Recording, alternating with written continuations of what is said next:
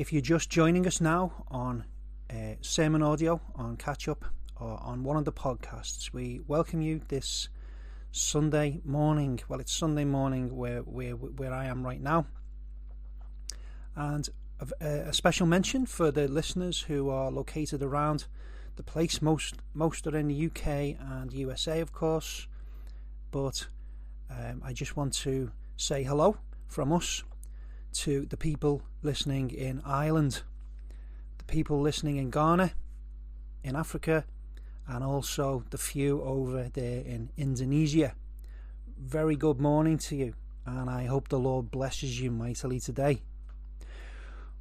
We've had a Bible reading from Genesis. Our second Bible reading is from Mark's Gospel, of course. Come to the end. So we're right at the end of Mark's Gospel. It's chapter 16, and it's the verses 9 to 20. Mark 16, verses 9 to 20. It goes as follows. Now, when Jesus was risen early the first day of the week, he appeared first to Mary Magdalene, out of whom he had cast seven devils. And she went and told them that had been with him, as they mourned and wept. And they, when they had heard that he was alive and had been seen of her, believed not. After that, he appeared in another form unto two of them as they walked and went into the country, and they went and told it unto the residue, neither believed they them. Afterward he appeared unto the eleven as they sat at meat, and upbraided them with their unbelief and hardness of heart, because they believed not them which had seen him after he was risen. and he said unto them, Go ye into all the world and preach the gospel to every creature. He that believeth and is baptized shall be saved, but he that believeth not shall be damned. And these, sh- these signs shall follow them that believe. In my name shall they cast out devils, they shall speak with new tongues, they shall take up serpents, and if they drink any deadly thing, it shall not hurt them. They shall lay hands on the sick, and they shall recover. So then, after the Lord had spoken unto them, he was received up into heaven and sat on the right hand of God. And they went forth and preached everywhere, the Lord working with them and confirming the word with signs following. Amen.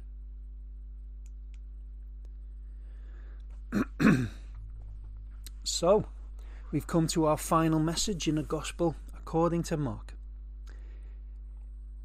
From my perspective, it's been an extremely interesting journey. And I hope, obviously, that you've shared that experience with me. We've seen Jesus um, teaching, healing, rebuking, commending, exorcising, uh, prophesying, praying, suffering, dying, and rising from the dead. I've been surprised really by the wealth of the sheer wealth of teaching in this gospel even though it's the shortest of the four as well. It's challenged and encouraged us, it's made us happy, it's made us sad, it's thrilled us, it's shocked us. And now we come to the end of Jesus' time on this earth. It's the time of his ascension to heaven. He's still a very young man. He's roughly the age of my elder son. But as I said last time, he's going to where he belongs He's about to take his rightful place at the right hand of God Almighty, a place of equality. Well, shortly we're going to look at three aspects of Jesus' resurrected activity that's recorded in these verses. And we'll think about we'll think about the rebuke of Jesus concerning unbelief. We'll consider the instruction he gives his followers and then we'll conclude with the ascension itself. Before I make some general comments about the passage, I want to mention the long running debate about this passage, verses 9 to 20. Now, this debate has been going on for the best part of the past 2,000 years. And it began because when when people were putting, you know, letters and fragments of letters and trying to draw it all together, um, they noticed that these last few verses in Mark were different. Uh, the, the literary style suddenly changed, which which is which is unexpected. So there's been all kinds of theories about why this is case, why why this is the case. Some even think that Mark died unexpectedly, and the, the, the I mean, had it finished at verse eight, it would be a it would be left hanging, you know. Um, so it's thought that that that another follower of Jesus Christ came and sort of finished it off, and that explains the difference in tone, the difference in style, and so on. Now, the, the, this debate is, is it is extremely complex, and I've got no interest right now in becoming tied up with it. There've been good cases made for its this passage's inclusion and its exclusion. Now, from the perspective of a, a preacher, um, obviously, I'm just as keen to avoid any writings that really don't belong in the canon of Scripture, just as I am keen to include writings which do belong. Because you'll remember, this is our duty, you'll remember at the, the end of the book of Revelation, it, it warned us there about uh, not only taking away but adding. Adding to, to that book, and therefore, by extension, the, the whole of Scripture too. Now, since since I've been studying the canon of Scripture and how it was all put together to, to give us the, the, the, Bibles we ended up with, I've become more confident than ever that, that they, they made the right decisions, that it, it was a process um, superintended by God Himself. It means that we can still quote from other things. We can quote from the book of Maccabees or the letter of Clement to, to the Corinthians or, or whatever all these other letters, thousands of letters flying around. But it was fairly it was fairly straightforward deciding which of these things were apostolic, really. So we can quote from other things as long as we differentiate them from inspired scripture. So, what approach did I make to these verses today about which there's been well there's been more debate about these verses than any other portion of scripture probably. So, well, firstly, I, I see that what they contain is consistent with the rest of Scripture. So they contain no uh, errors. I, I, I also see elements. I also see elements within it that, that continue some of the themes that we've seen throughout Mark. And it's for those reasons and, and others as well that I take the side at the at the moment that my present understanding is I, I would take sides with people like Dean Burgon, and um, and I believe that these verses uh, do belong in the canon of Scripture. So I'm proceeding on that basis. Uh, just a word though, if you if you do come across a believer who argues that certain verses shouldn't be in our Bibles, be charitable, because there's men on both sides of these debates who have the highest view of God and the Scriptures. Well, just a few introductory comments then on the passage before us today. We note Jesus' first resurrection appearance was to a woman. No surprises there, really. I've already commented on the prominence of uh, women among the followers of Jesus Christ, and why I'm so happy at this is it encourages women who are perhaps, you know, dismayed that the Bible limits leadership in the church to, to men. or it describes uh, the man uh, in a, the husband in a marriage as a sort of in a, in a sort of uh, leadership, a kind of leadership role, and and I think this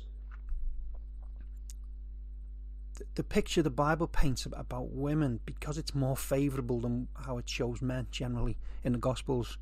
It should really reassure you, you, you, you, you young women, you not so young women, that you are valued as much as men. even if God has assigned different roles for you than from men.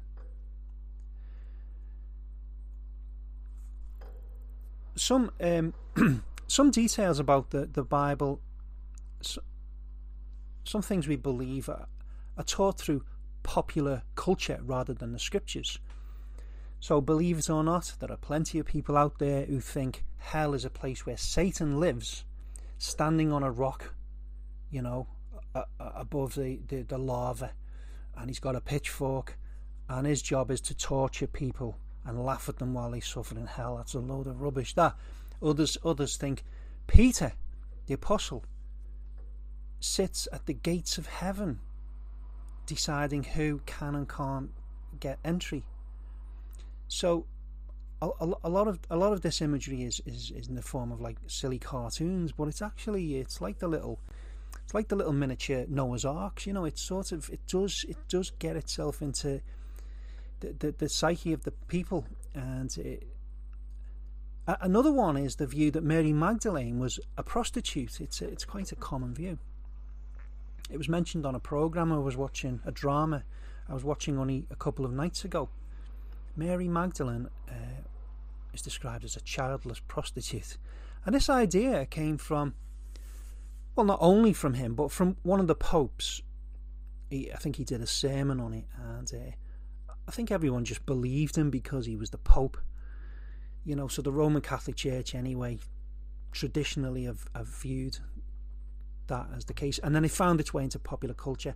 Now, I haven't investigated it in in too much depth, but reliable sources that I've read uh, tell us there's there's there's no significant evidence anyway that Mary was Mary Magdalene was a prostitute.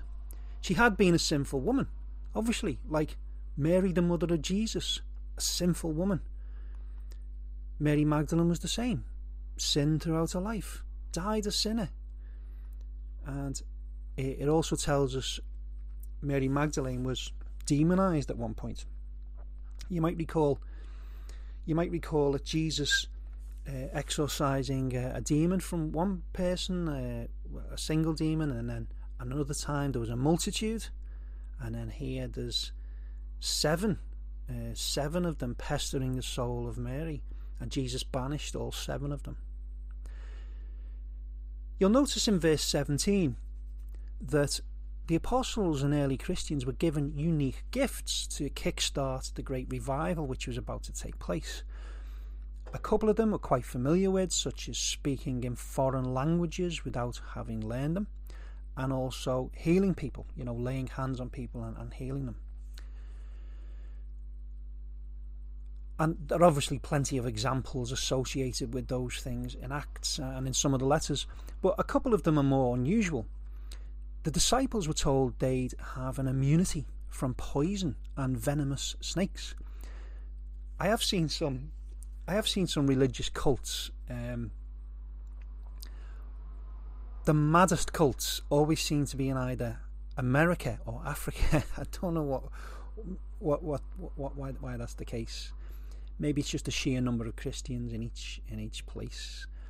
But uh, I, I saw one Christian cult uh, in America, and they they capture snakes and then they get them out during a Sunday meeting and start dancing around, holding these snakes up and and singing or something. I don't know. It's all very bizarre, completely unbiblical.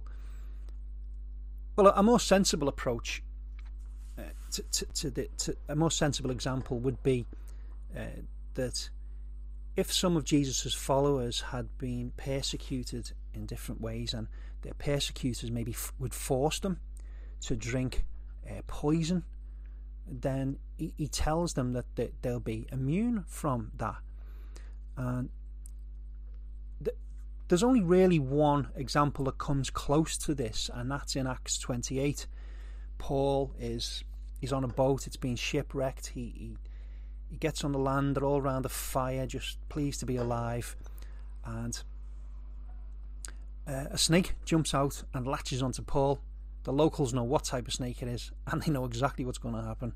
His hand's going to swell, and then he's going to maybe uh, suffer from um, uh, anaphylactic shock or heart failure or something, and, and, he would be dead soon. So they were sitting waiting for the waiting for him to drop down dead, but he didn't drop down dead. And in fact, um, I'm sure he had puncture wounds in his hand. But the point was, there wasn't even any swelling, so the venom had had no effect, and it was so um, unexpected by the locals that they assumed Paul was some kind of god. So, you know, you will know my views on, on these sorts of miraculous gifts. I, I believe they were meant to be temporary. And we, we all know people who believe they're not, that they're still for today. And so, one difficulty I, I would maybe um, present to them is to ask why modern practitioners of these things who claim to speak in biblical tongues or they claim to heal people by, by laying on hands uh, why don't they also have immunity to poison and venom? So, why just select a couple of gifts? You know, um, that's just one argument. I mean, I have I have a number of reasons why uh, I won't go into them now for the position that I take. These signs, as far as I'm concerned, were to authenticate the ministry of believers during the apostolic era alone. If he wanted to, God could give every one of us right now the miraculous ability to go and heal people out there just with a touch.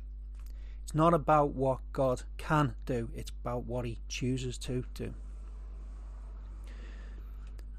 So let us get into the words and actions of Jesus as He's about to depart this world. So, my first point is about His rebuke so when he finally sees the disciples, he rebukes them. He expresses his disappointment. They didn't believe the statements of these witnesses. And you know, these weren't people they didn't know. If they were complete strangers bearing witness, then the disciples might say, well, this person could be, you know, have a mental health issue. These were people they knew from their own believing community.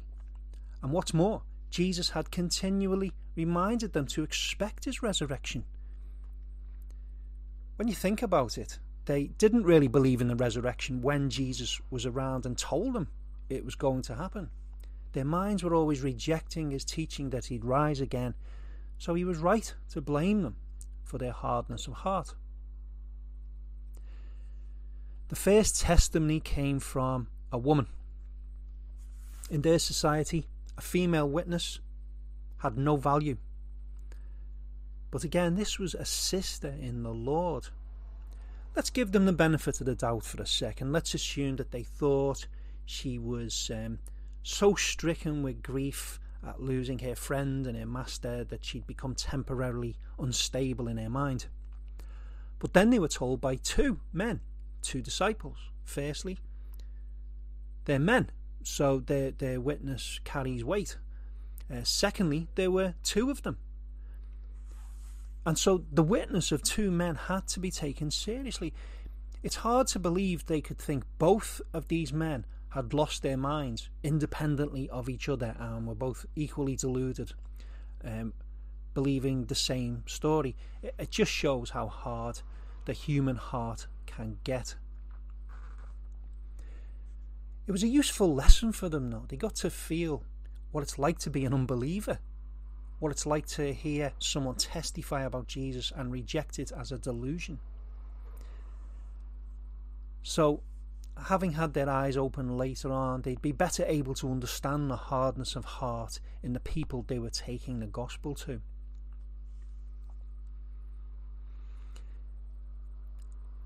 If you're listening today and you're not yet in God's kingdom, there's a very important lesson here for you. I want to speak to you for a while. See, the, the testimony of Jesus to the two disciples was sufficient evidence for them to believe Jesus had risen from the dead. Their testimony to the others should have been sufficient testimony for them to believe. They, they did eventually, of course. Well, today we testify to you that we are fully convinced Jesus rose from the dead. Now, I know part of you will be thinking that this sort of thing doesn't happen, so it's unlikely to be true. But if you take an impartial look at the bare historical facts, I believe you'd be forced, on balance, to believe that somehow Jesus was resurrected. Our faith, of course, is made up of a lot more than just an historical case. Excuse me. We have we have a, a, proper living relationship with God. He's given us He's given us these characteristics all of a sudden that were not ours by nature. Things like a, a love for people who we should really hate. He's answered our prayers in very startling ways, and our so that the the rubbish level of faith that exists in the Church of God means that you know probably most prayers are ignored by God, but certainly there's not one of us who, who can't testify to prayers being answered in very shocking ways. And then there's this Bible, the Bible that we value so highly. It confirms its own truthfulness, and so much so it's completely transformed our lives. We're so excited about this faith we possess. We want to share it with you. Now, on the one hand, we want you to share in good things like the peace and joy we have. We want you to avoid bad stuff. We don't want you to come to harm at God's hand. Uh, but on the other hand, the, the, the fewer people that are living in rebellion against God, the better, because He deserves glorification and praise, not uh, people, you know, waving the fists in His face. Well, this gospel that we want to share with you, if you're an unbeliever, the gospel we want to share with you is found in verse 16. It talks about these two groups one who'll be saved, the other who'll be damned. I know there's mention of baptism here. The reason is um, it's expected that if God saves you, you'll go through the ritual uh, of water baptism to signify the change that's taken place. But the real distinction is between those who believe and those who don't. Those who believe on the Lord Jesus Christ will be saved. It says here in Acts 2 and verse 38. And Peter said unto them, Repent and be baptized, every one of you, in the name of Jesus Christ, for the remission of sins, and ye shall receive the gift of the Holy Ghost. True belief is a very full concept. What, what I mean is, it isn't just believing God or even believing Jesus died on a cross. Virtually the whole planet believes in God and that that Jesus died on a cross is a fact uh, disputed by hardly any historians. True belief, for one thing, involves repentance there is an acknowledgement of your sinfulness. You have to try and see things from God's perspective when He looks down on a sinner. Like, like, like you, and like the way He looked down on me before I was converted. well, he, he's just he's repulsed by it, and and your repentance must uh, include your admission that you're a vile individual. If you think that language is um, too extreme in your case, then you're probably not truly repenting. Uh, you you may fair enough not not know the full extent of your sin, but you need you need to put yourself in that place. You need to go to God, understanding your utter unworthiness, and declare your intention to do all you can in His strength to stop sinning. True belief also involves faith you you certainly do need to believe Jesus died on a cross. But a true faith understands more. It realizes Jesus dying on a cross was partly about you. That's what faith is. That you were one of the reasons he was killed. That his intention was to suffer and die in your place so you could be set free, avoiding damnation and inheriting eternal life. But the thing is, if you're listening to this today, it's because you have some interest. you have some interest, and you'll know, you know quite well, most people would rather uh, chop off their own arms than listen to me talking about the Bible. Here's just one verse uh, in the Bible about people who think like that, and it's in Luke chapter 6 and verse 25, and it says, Woe unto you that are full, for ye shall hunger. Woe unto you that laugh now, for ye shall mourn and weep. Let me just run through that. The the people who are full are those who are able to live their lives without God. They have their family, maybe a career, possibly plenty of money. They have their sport, their television programs, their weekends in the pub. They're not hungry for Jesus Christ, and in that sense, they are full. But there is a judgment coming, and the temporary pleasures they fill their life with now will be taken from them. So not only will they spend eternity without God, but they'll be without those very things they used to fill up their godless lives. They'll be hungry for things like light and, and, and calm, company, an end to their suffering. But that hunger will never end. The same verse goes on to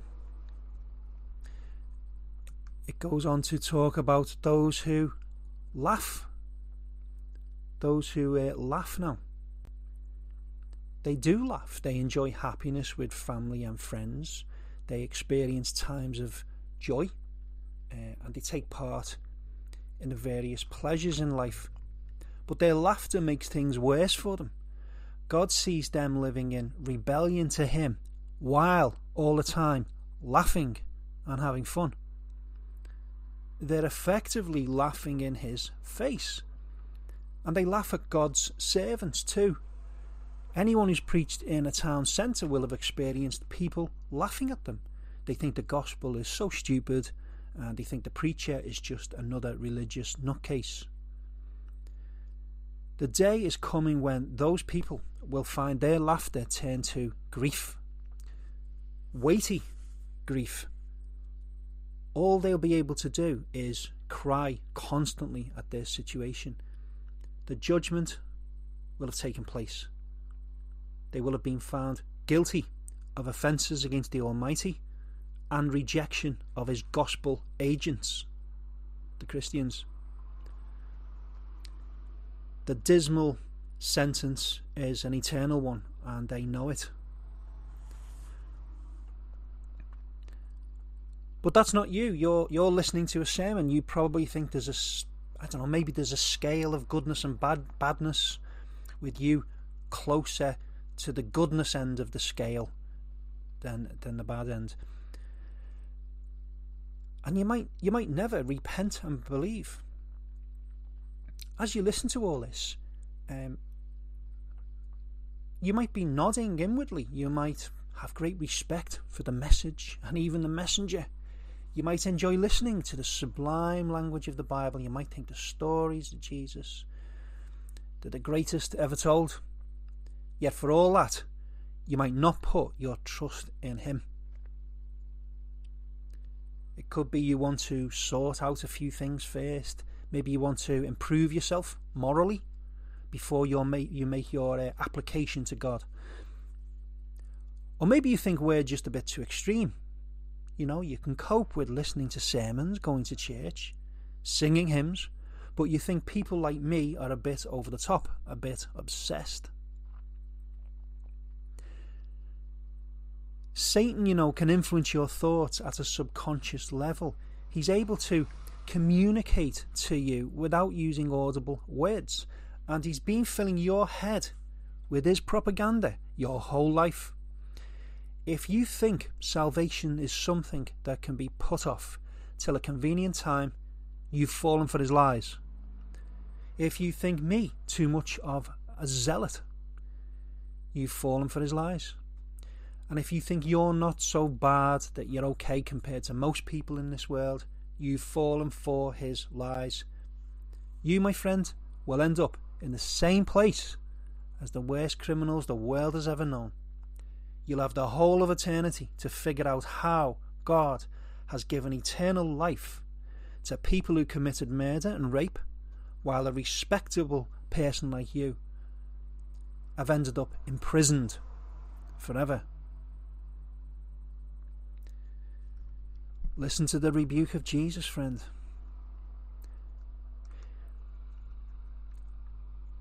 Jesus then gives out his command, his commission. So, having rebuked the disciples, he goes on to give them instruction. They were to spread the message far and wide.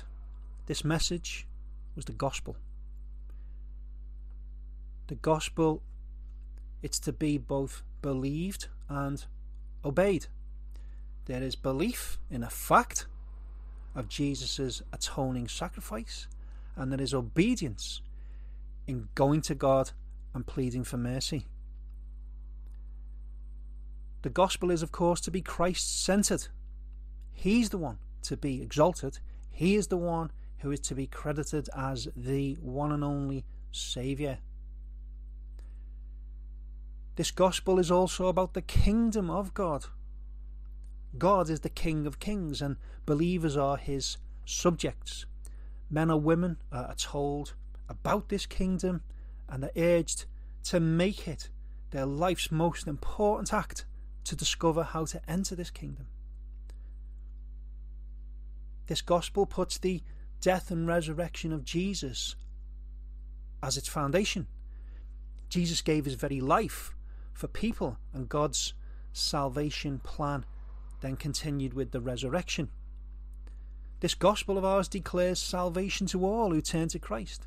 If they're sincere, he promises not to reject them.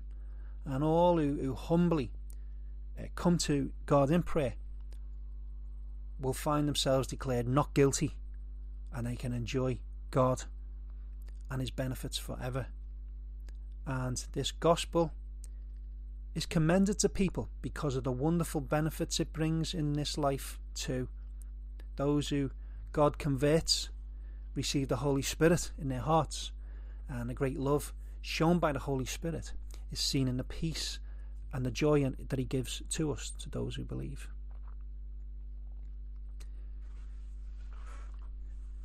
The disciples eventually did become enthusiastic missionaries for Jesus. But what about you, believing friends?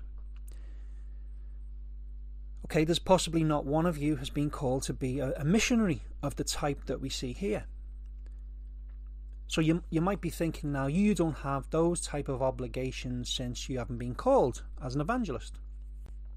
Well, the Bible tells us pretty clearly part of the contract with God you signed up for involves you testifying to other people about Jesus Christ.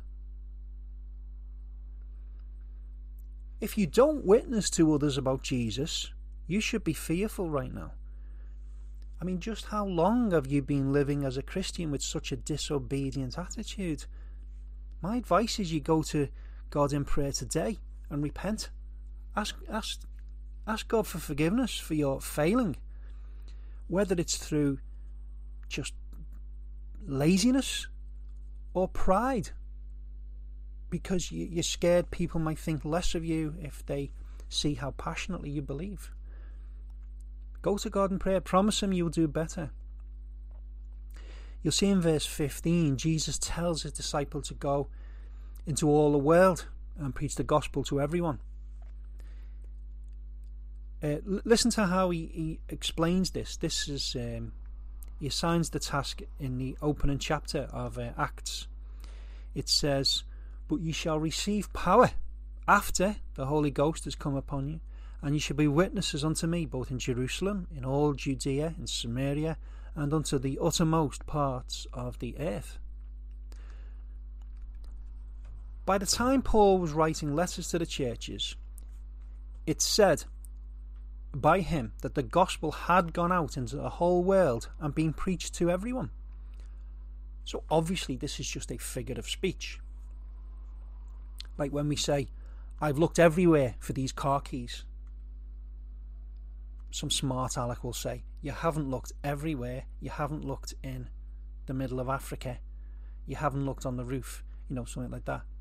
But you, but everyone knows what it means. It's a figure of speech, and so Paul says the gospel's gone out everywhere. Everyone, everyone's heard the gospel. It's a figure of speech. They had gone into every area in the known world, and they preached the gospel everywhere they went. Now, back in chapter 13, we spoke about the end of the, the world, the end coming. And it was my aim there to show that that had its fulfillment in the destruction of Jerusalem in the first century. So when Jesus gives the instruction to go and preach the gospel to everyone, the, the prime meaning was that they go around the known world and preach widely, establishing churches as they went. But as I intimated when we went through the book of Revelation and through other Bible prophecies, these fulfillments are often precursors to a, a larger fulfillment in the future. So, if that's the case, uh, then there's an instruction for us too. There's an instruction for us where to carry on the job the apostles started wherever we find ourselves in our lives, we're to make proper proper uh, efforts to to um, spread this message of the gospel. And when the gospel has reached everyone God intends it to, and when all His elect have been brought into His kingdom, I'm pretty sure the end of all things will, will then come. Jesus came in judgment when Jericho was ruined. Jesus came in judgment in AD 70 when Jerusalem was sacked, and Jesus will come again in a different way at the end of days, again in judgment, but this time with a worldwide scope. So, whether it's through a text, a Facebook post, a letter, an email, a phone call, a leaflet, or an unexpected opportunity while standing at a bus stop, there's a multitude of ways to communicate that message.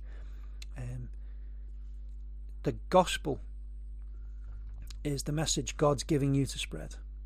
Don't worry about the effects either, folks. You know, um, the majority, if not all, the people that you share this message with will either ignore you, ridicule you, or express some respect for you and do nothing else. The results of your efforts are in the hands of God. Listen to this example from Acts again of the results of evangelism by God's people. Acts 28 and verse 24 says, Some believed the things which were spoken, and some believed not. Just like the risen Jesus was unrecognized until he chose to make himself recognizable. So God will either close the ears of the people you communicate to, or he'll open them. Now, it's okay to be grieved at the lack of interest in the things of God in society around you. It's silly to say things like, I just don't get it. Why don't they? It's why are they so stupid? You should never say that because you were in the same place. So never forget that. It's okay to be grieved when you just see that just lack of interest. I mean, Jesus was grieved. Jesus was grieved at the unbelief he encountered. The Apostle Paul, he lamented about his fellow countrymen not believing in Jesus. He said, if it was possible, he'd it go to hell in their place, you know. But you should never despair, that's the thing. You should never despair. Like as if things are not going according to God's plan. Despite the wickedness, despite the open hatred for God, despite all the indifference, God uses your witness, flawed as it may be, He uses your witness to accomplish His ends. Some people will be repulsed by your message, and others will be attracted. That's the way it will always be. And remember, even if your efforts don't seem to have an effect, you, you've, you've sown seed. Some of the seed you throw out there may well take root. You don't know. It could be years later that another Christian comes along, encounters the same person, and their words cause that seed to be watered. And the end, in that case, will be that God grows this up into a proper plant. That person becomes truly saved. Well, let's move on to this uh, this final point. Jesus' ascension, his rising into heaven. Jesus had finished what he wanted to say to them. It was time to leave. He didn't belong in the sinful arena of this world. He belonged in glory, and I'm sure he couldn't wait to go. In his ascension, he not only regained the glory he had with the Father originally, for whatever reason, he said he wouldn't send the Holy Spirit down to this world unless he himself ascended to God's side. He also said he was going to prepare a place for his disciples. Now, if you compare this language with what Paul says in Corinthians, you understand our new habitation, our new home is not a big house in the sky, but a new resurrected body. The, the, the truth is, he no more needed to prepare bodies than he needed to finish building heavenly houses for us. It, all it means is that he ascended to continue the process of salvation, a process which results in new tabernacles, new bodies for all of God's elect. Where did Jesus go exactly? It's clear he lifted up from off the earth. P- p- people get carried away with this idea and they they start fantasizing that our everlasting life will involve us, you know, flying around like Superman or walking backwards and forwards through brick walls just because we can. Now, I know no more about our eternal state than you do, but I'm sure this is not what it's about. The fact is, in Scripture, heaven is described most commonly as being up there and is contrasted with the realm of the dead down below. This is all just imagery. Sure, Jesus did rise up from the the earth and eventually disappear, but we're not to think heaven's up there somewhere. I'm pretty sure if someone was able to follow Jesus that day, they wouldn't be following him as he, you know, left the atmosphere and then left our solar system and left the, the outer reaches of the universe. His rising up into the air was for their benefit, a memorable image of Jesus ascending to heaven. There's no sense in which it's reasonable to think heaven is somewhere straight up in the air from the Middle East. But the fact that he he, he vanished, it, it leaves us with plenty of questions. Now, fortunately, None of those are of vital importance. Doesn't mean it's wrong for us to consider the possibilities, we're just not going to go into that now. If the disciples had this wonderful um, memory of Jesus floating upwards, signifying his ascent to the dimension of heaven, well, the first martyr for Jesus was comforted in his final moments by the imagery of an enthroned Jesus in a vision. Acts chapter 7 and verse 55. Acts 7, verse 55 says this about Stephen.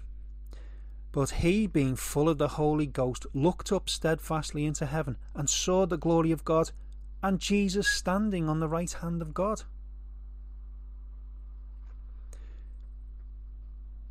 You can see how the vision that God gave to Stephen as he was being killed for his faith uses different imagery. Here it's showing Jesus standing rather than sitting. Christ is sometimes portrayed as sitting in a separate throne to his Father, sometimes the same throne as his Father, or here, no throne at all. This use of a variety of images should stop people creating doctrines about what heaven looks like or what God looks like. It forces them to see past the different imagery to find out what they have in common. And they all speak about the rule and the authority and the power and the glory of the risen Christ.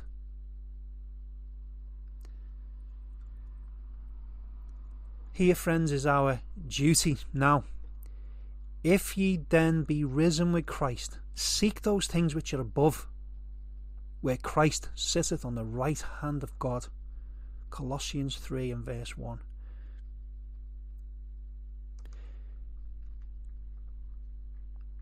You believers are said to be risen with Christ and are even said to have ascended with him. We are joined to Jesus Christ and cannot be separated. We don't have his power, but we we do rule with him. And we're to seek those things which are above, heavenly things. That is, our thoughts, words, and actions should be appropriate for those who walk the hallowed floors of God's palaces. The ascension of Jesus ends our survey of Mark's Gospel. We discovered what just what a great man Jesus Christ is, what a great God he is. You kindly borne with me through almost 60 sermons based on Mark. And I hope my efforts in prayer and in preparation haven't been wasted and that you will have been blessed along the way. Remember, I'm just a message boy. All I do is take God's words and I pass them on to you. If God has answered my prayers and allowed me to communicate the meaning of His word faithfully, I've no doubt whatsoever you will have been blessed because that's what God's word does. In a few weeks' time, we'll begin a survey of a different book of the Bible. But still, my aim in every message will remain the same to present Jesus Christ to you. Then retreat and go off stage and enjoy seeing Him receive all the praise and all the glory.